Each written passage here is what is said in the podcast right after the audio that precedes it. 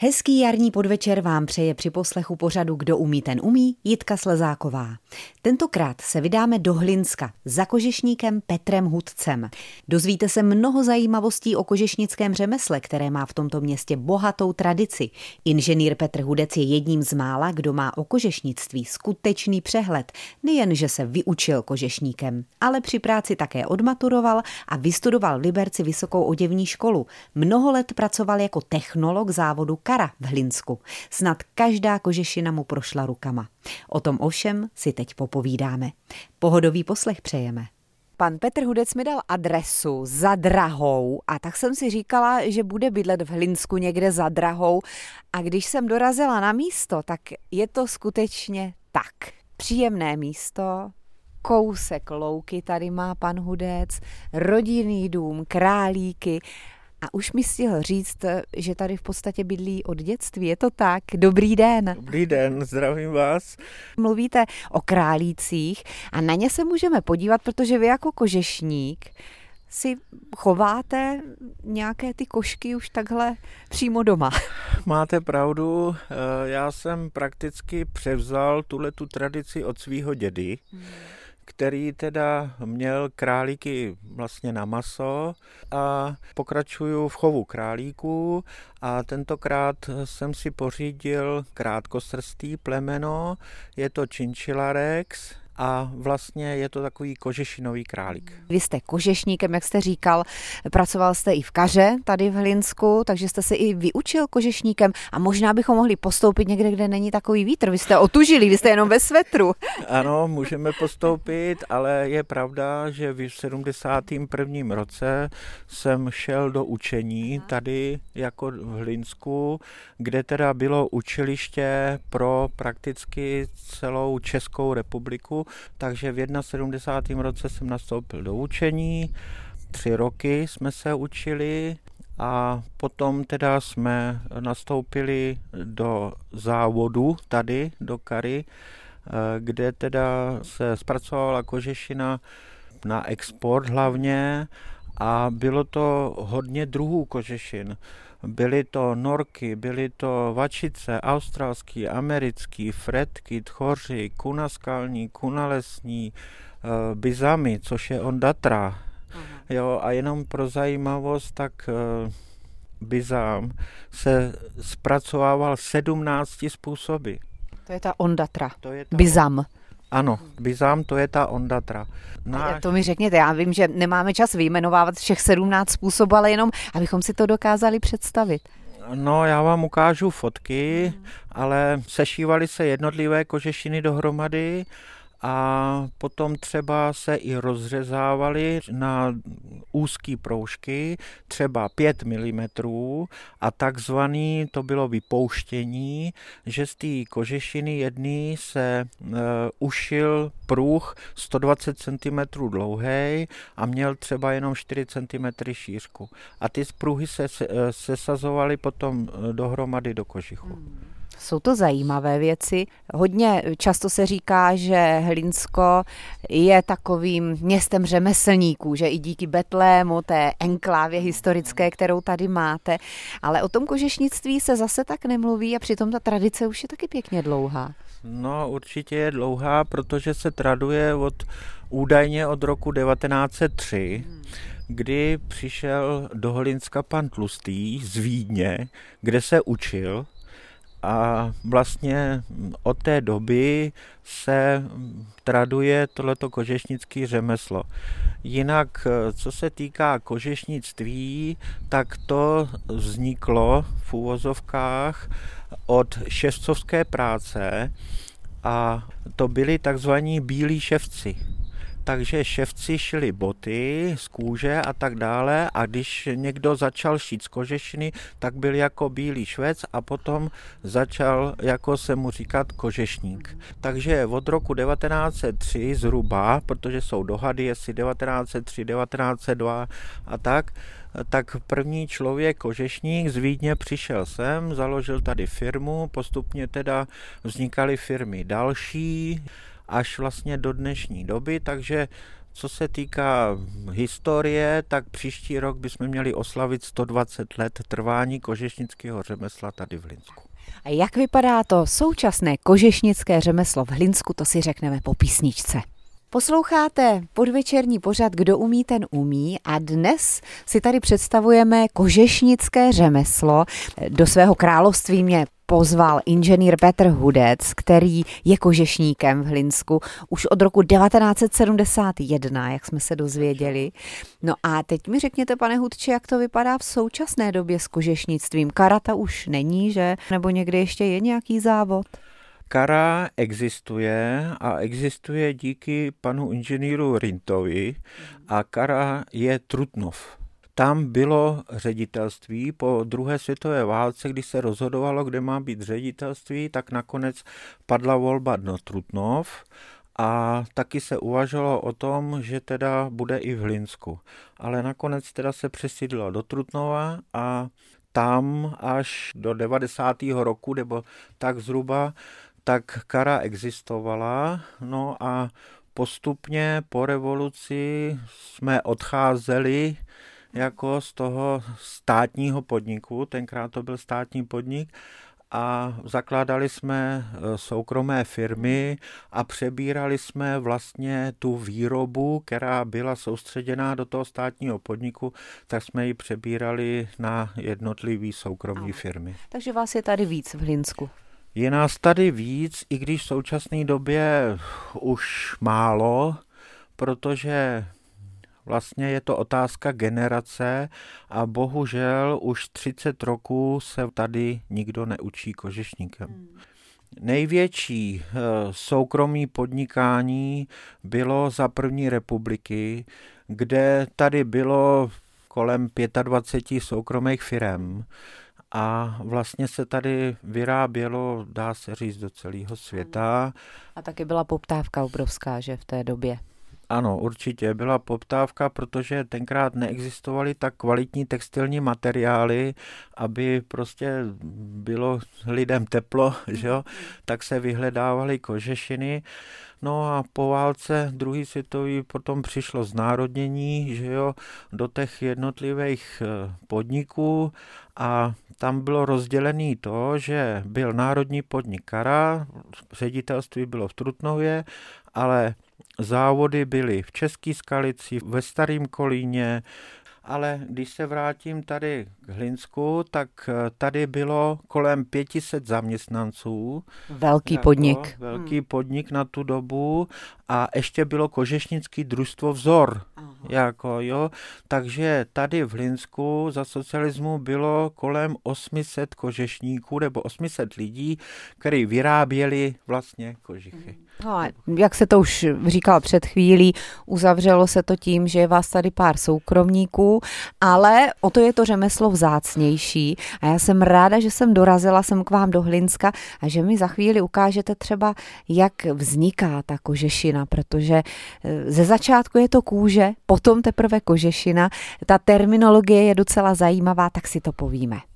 Posloucháte pořád, kdo umí, ten umí. Dnes s inženýrem Petrem Hudcem. Jsme v jeho pracovně, podíváme se za chvíli do patra, ale tady dole máte hlavně kůže a košky. Jak se dřív jezdilo po vesnicích a vykupovali se různé košky, králičí, tak to bylo třeba právě pro kožešníky. Ano, bylo to právě pro kožešníky, ale tenkrát byla doba taková před revolucí, že se nevyráběly granule jako pro králíky.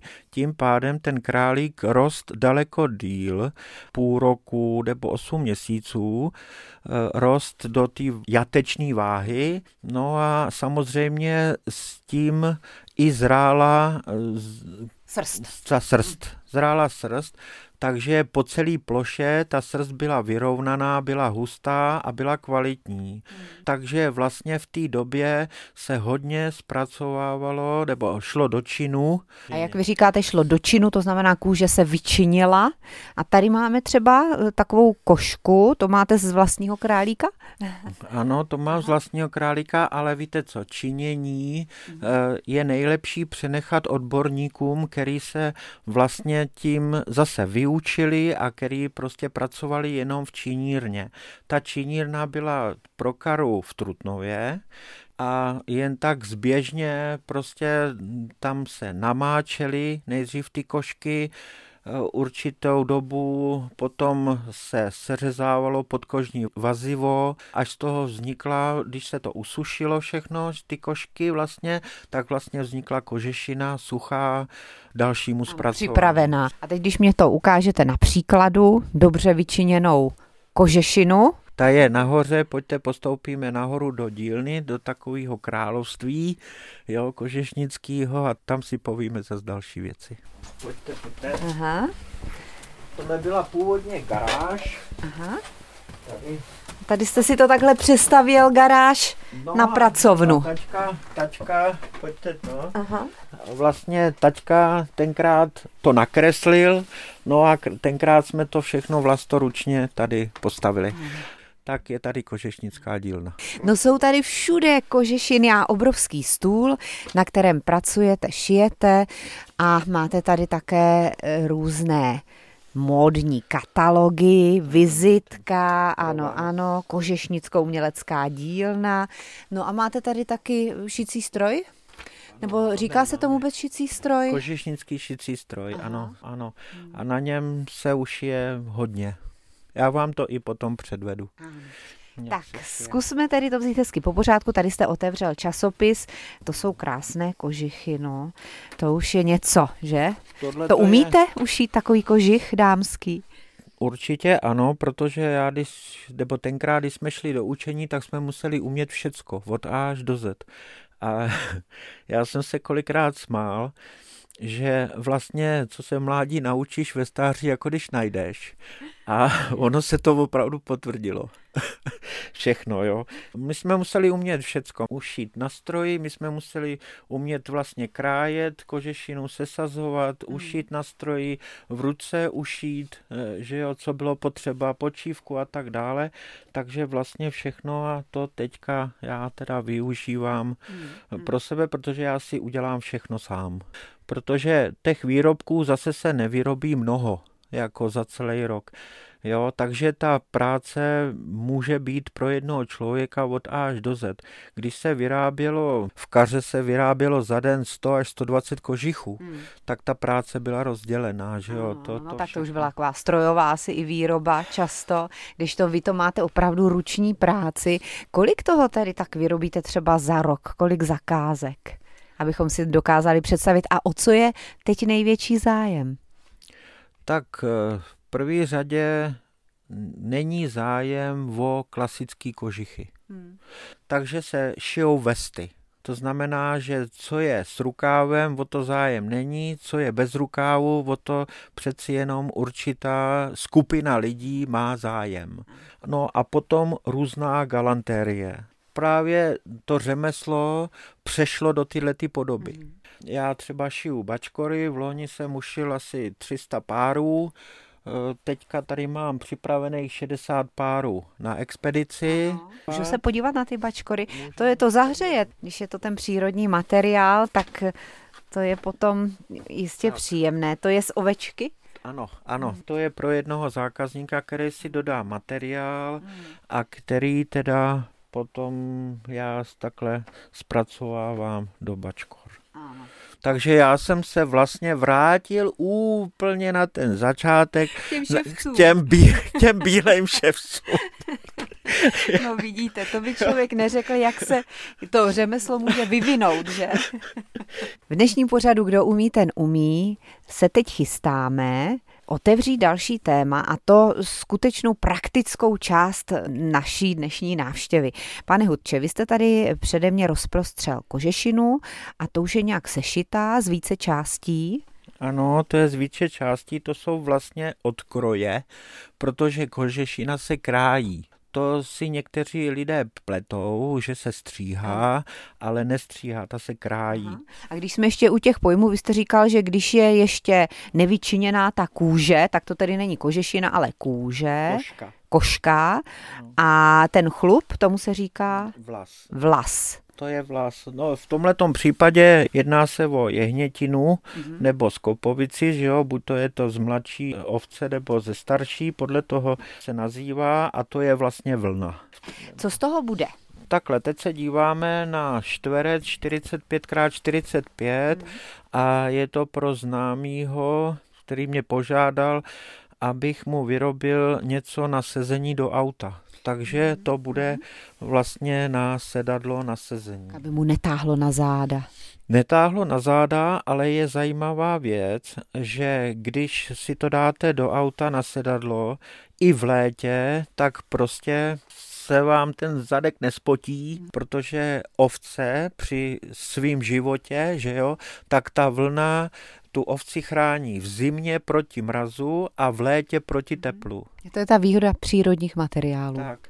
A nebo se vyrábějí ještě vložky do bod, který právě mají i tenhle ten účel, že v zimě je to kvůli teplu a v létě je to do, do horského obutí mm-hmm. nebo horských bod, jo, aby se vlastně nepotila noha. A ona se opravdu nepotí. Taková izolace. Taková izolace by se dalo říct a vzdušnost. Mm. Prostě bílý švec, no. Bílý švec. Země no, tak už uslyšíte, jak vypadá taková práce kožešníka. Uslyšíte, protože nejsme televize, takže vy skutečně uslyšíte zvuky, které tady pan Hudec vyluzuje během dopoledne třeba nebo odpoledne, kdy poslouchá Český rozhlas Pardubice. Takhle, kožešina se vlastně navlaží, mm-hmm. jo, a potom se takzvaně vyrovná. Takže při takzvaném napínání neboli ve slengu cvekování používáme speciální kožešnický kleště, máme na to i takový kožešnický hřebíčky, Aha. jo, a zas to je způsob napínání, který se používal po druhé světové válce a před a než přišla nějaká mechanizace, hmm. modernizace, protože v kaře Potom ve fabrice postupně se napínalo pomocí e, vzduchových pistolí, skobičky, že jo, a tak prostě se zvedala produktivita práce a tak dále. Ale... Vy tady máte pěkně postaru. Tak, tak, tak, tak pěkně uh-huh. postaru a vlastně můžete ten řebíček e, použít celý rok, kdežto ta skobička se využila jednou a, a potom se zkrátka musela vyhodit. Uh-huh. Jo. Tak ukažte. Takže můžeme přistoupit k tomu napínání nebo cvekování, který se provádí jednou ranou. Aha. Jo. No, takový tenký hřebík, já už bych ho měla ohnutý. jedno, jednou ranou a když jsme se učili, tak samozřejmě jsme teda dělali. No, no jistě. Tak, tak. Jo? A ty kožešnický mistři nám říkali, musíte se to naučit jenom jednou ranou, protože tu druhou vám nikdo nezaplatí. jo. Na tom něco je. Tak to je to cvekování. A vy jste přerazil tu kožešinu na ten dřevěný stůl. Tak, tak, tak. A je, je pravda, že zase my jako učňové jsme říkali, no jo, ale tu druhou ránu, když se trefíme do prstu, tak bolí nás. to se určitě stávalo, často. to, se, to se stávalo často a protože když se napínal takový kožich třeba ve fabrice, hmm. tak eh, podle technologických postupů by ty řebíčky měly být centimetr od sebe. Těch řebíčků bylo prostě hrozně moc, mm, že jo, mm, tisíce by se mm, dalo říct, jo. Samozřejmě ten technologický předpis se nedodržoval, bylo to třeba 2 cm. Tam už asi zkušenost taky hrála svou roli. Tak. S kožešníkem, inženýrem Petrem Hudcem jsme tady teď rozložili hodně kožešin, které tady má k dispozici, ze kterých vyrábí například vesty, o kterých jsme už mluvili. A hodně pracujete, eh, pane Hudče, s těmi králíčími koškami a nejraději, jak jsem zjistila, máte plemeno Rex. A to je, já jsem si tady teď pohladila polštáře, které máte tady vyrobené. A to je taková nádhera, když to člověk hladí. Je to moc příjemné na dotek.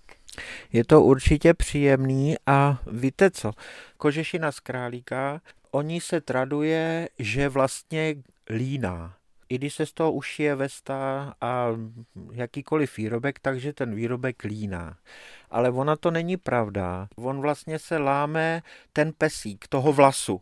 Ale Rexový králík, tak ten ty pesíky nemá, ten má vlastně jenom podsadu a tím pádem nelíná a je takhle heboučkej. Aha, tak proto vy jste zaměřený na ty Rexe.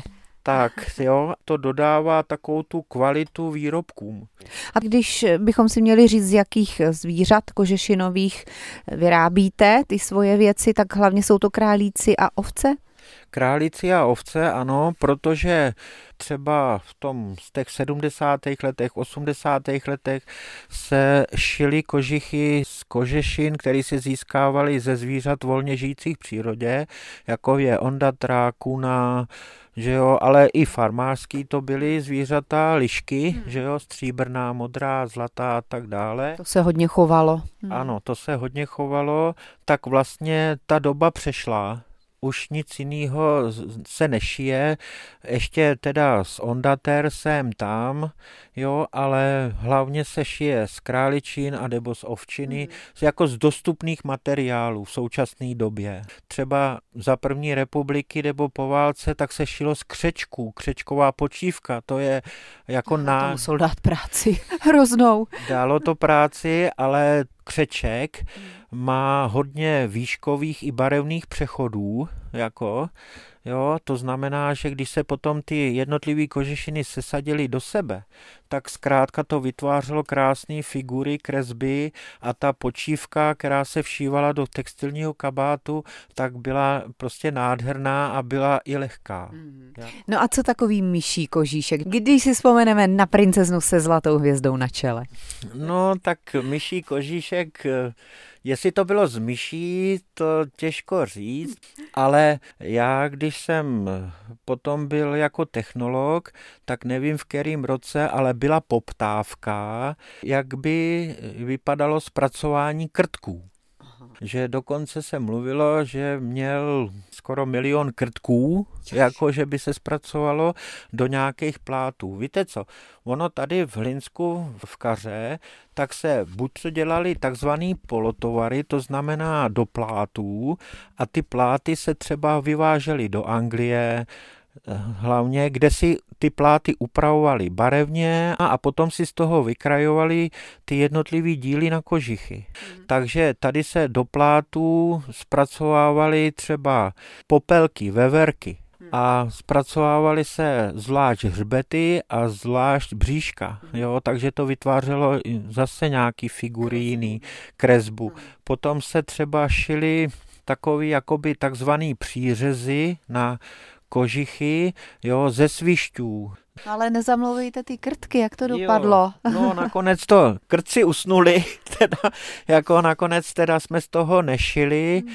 ale třeba v Praze na Maninách tenkrát byl taky pobočný závod a tam zase šili hlavně z perziánu. To mě řekněte, co je jehnětina. Jehnětina hmm. perzián, to je vlastně jehně ovce karakulský to jsou takový jako lokničky, je to zakroucený. A o Perziánu se mluvilo, že to je z nenarozených mláďat ale e, Perzián byl už z narozených mláďat, bohužel teda 3 až 6 dní po narození, hmm. jo, a nenarozených mláďat byla taky kožešina, ale jmenovalo se to Brajčvans. A Perzián to názvosloví bylo kvůli tomu, že jednak eh, je to teda ovce karakulská a protože se to vozilo přes Perzii, přes Turecko vlastně, Aha. že jo, tak proto se tomu říkal Perzián. A tam se s tím asi taky obchodovalo, tak, ne? Tak, tak, tam se obchodovalo. Aha. To je bezvadné, že jste nám to takhle vysvětlil. Perzián, to známe, to slovo, že jo, ale člověk neví přesně, o co jde. Teď už ano. A když byste měli ještě zavzpomínat na tu vaši éru kožešnickou, z jakého materiálu byly ty kožichy nejcennější a nejdražší taky a nejžádanější? Tak jedny z nejdražších kožichů tak byly z Norka. Norek se choval ve Skandinávii na těch farmách, anebo potom v Americe. A americký norek má takovou jakoby poznávací znamení, což je na dolním rtu bílá skvrna. Což evropský neměli. A to jste kontrolovali, když tak. se to k vám dostalo, taková zakázka. No tak eh, to už po revoluci, po 89. roce, tak se šilo z norků, ale to je jeden z drahých kožichů. Eh, ještě dražší je ze Sobola, což je vlastně z tajgy ze Sibiře a tam, že jo, se Soboly. A ten sobol má ještě jemnější srst a vlastně v kožešina vlas, než teda norek. No a potom ještě, nebo možná stejně drahý kožich je, jak jsme tady viděli na prospektu, tak to je z pravých činčil. Jaká, jaká je pravá činčila? To vypadá nádherně, no to je taková stříbrná, s černou se tam propojuje hezky barva. Ano, to je ta pravá činčila z Bolívie. A to mi řekněte, kolik to tak stojí, abych si dokázala představit. Tenkrát, tenkrát, to znamená před 25 lety, tak tenhle ten kožich stál 300 tisíc. Kolik těch činčil na to padlo? No, tak těch kožešin na to padlo takových 200 až 250. S vámi se tak hezky mluví, ale náš pořad bohužel se chýlí ke konci, pane Hudče. Byla nějaká kožešina, ze které jste vyrobil něco pěkného a byla skutečně zvláštní, že bychom si to my ostatní ani neuvědomili, že by to z toho šlo? No tak eh, to si vybavuju kožešinu vlastně z tuleňů, kteří se lovili v Grónsku tam se i v Gronsku vyčinili a potom se dopravili do Kodaně, do Dánska, na aukci, kde se jako prodávali a my jsme se domluvili s jedním zákazníkem, že pro něho budeme šít kožichy. A není to hrubé ta kožešina? Takové, já teda jsem si tu leně nikdy nehladila, ale asi, když to porovnám s tím Rexem, No tak to víte, že je trošku hrubší, je tuší, ale zase záleží na vyčinění a pak se přišlo na to, že když se ta kožešina navlaží a uschne, tak stvrdne. Tak už se potom nevlažila a jenom žehličkou se přežehlila a tím zůstala vláčná a i ten kožich potom byl jako vláčný. A, a ujalo se to? Tak eh, tady u nás v republice ne, to se právě vozilo do Dánska hlavně, protože první kožich se ušil pro dánskou královnu, tak všichni chtěli zkrátka mít stuleně kožich, takže hlavně v těch severských státech, ale myslím si, že hlavně teda Dánsko. Hmm. Tak to je poslední zajímavost, kterou jsme se dozvěděli od inženýra Petra Hudce. Já zdravím i tatínka. Vidím, že máte taky pěknou vestu. To vám vyrobil syn? Jo, jo, to mě ušil syn tepličko na záda, je ano, to pohodlný. Ano, ano. Tatínek má hlas jako zvon. Taťka byl hlavní konstruktér v Letru Praze, to znamená, ano. že všechny vysavače, šlehače a nevím, prostě všechny tyhle ty výrobky, co šly na trh, tak šly přes něho. No tak vida, to by bylo na další pořad, kdo umí, ten umí. Elektropraga Hlinsko, panečku. Děkuji moc krát za to, že jsem tady s vámi mohla pobít, že jsem se dozvěděla mnoho zajímavého a tím i posluchači Českého rozhlasu Pardubice. Ať se vám daří. Jo, děkuju taky, ať se daří a ať jsme hlavně zdraví. Pak už to nějak dopadne.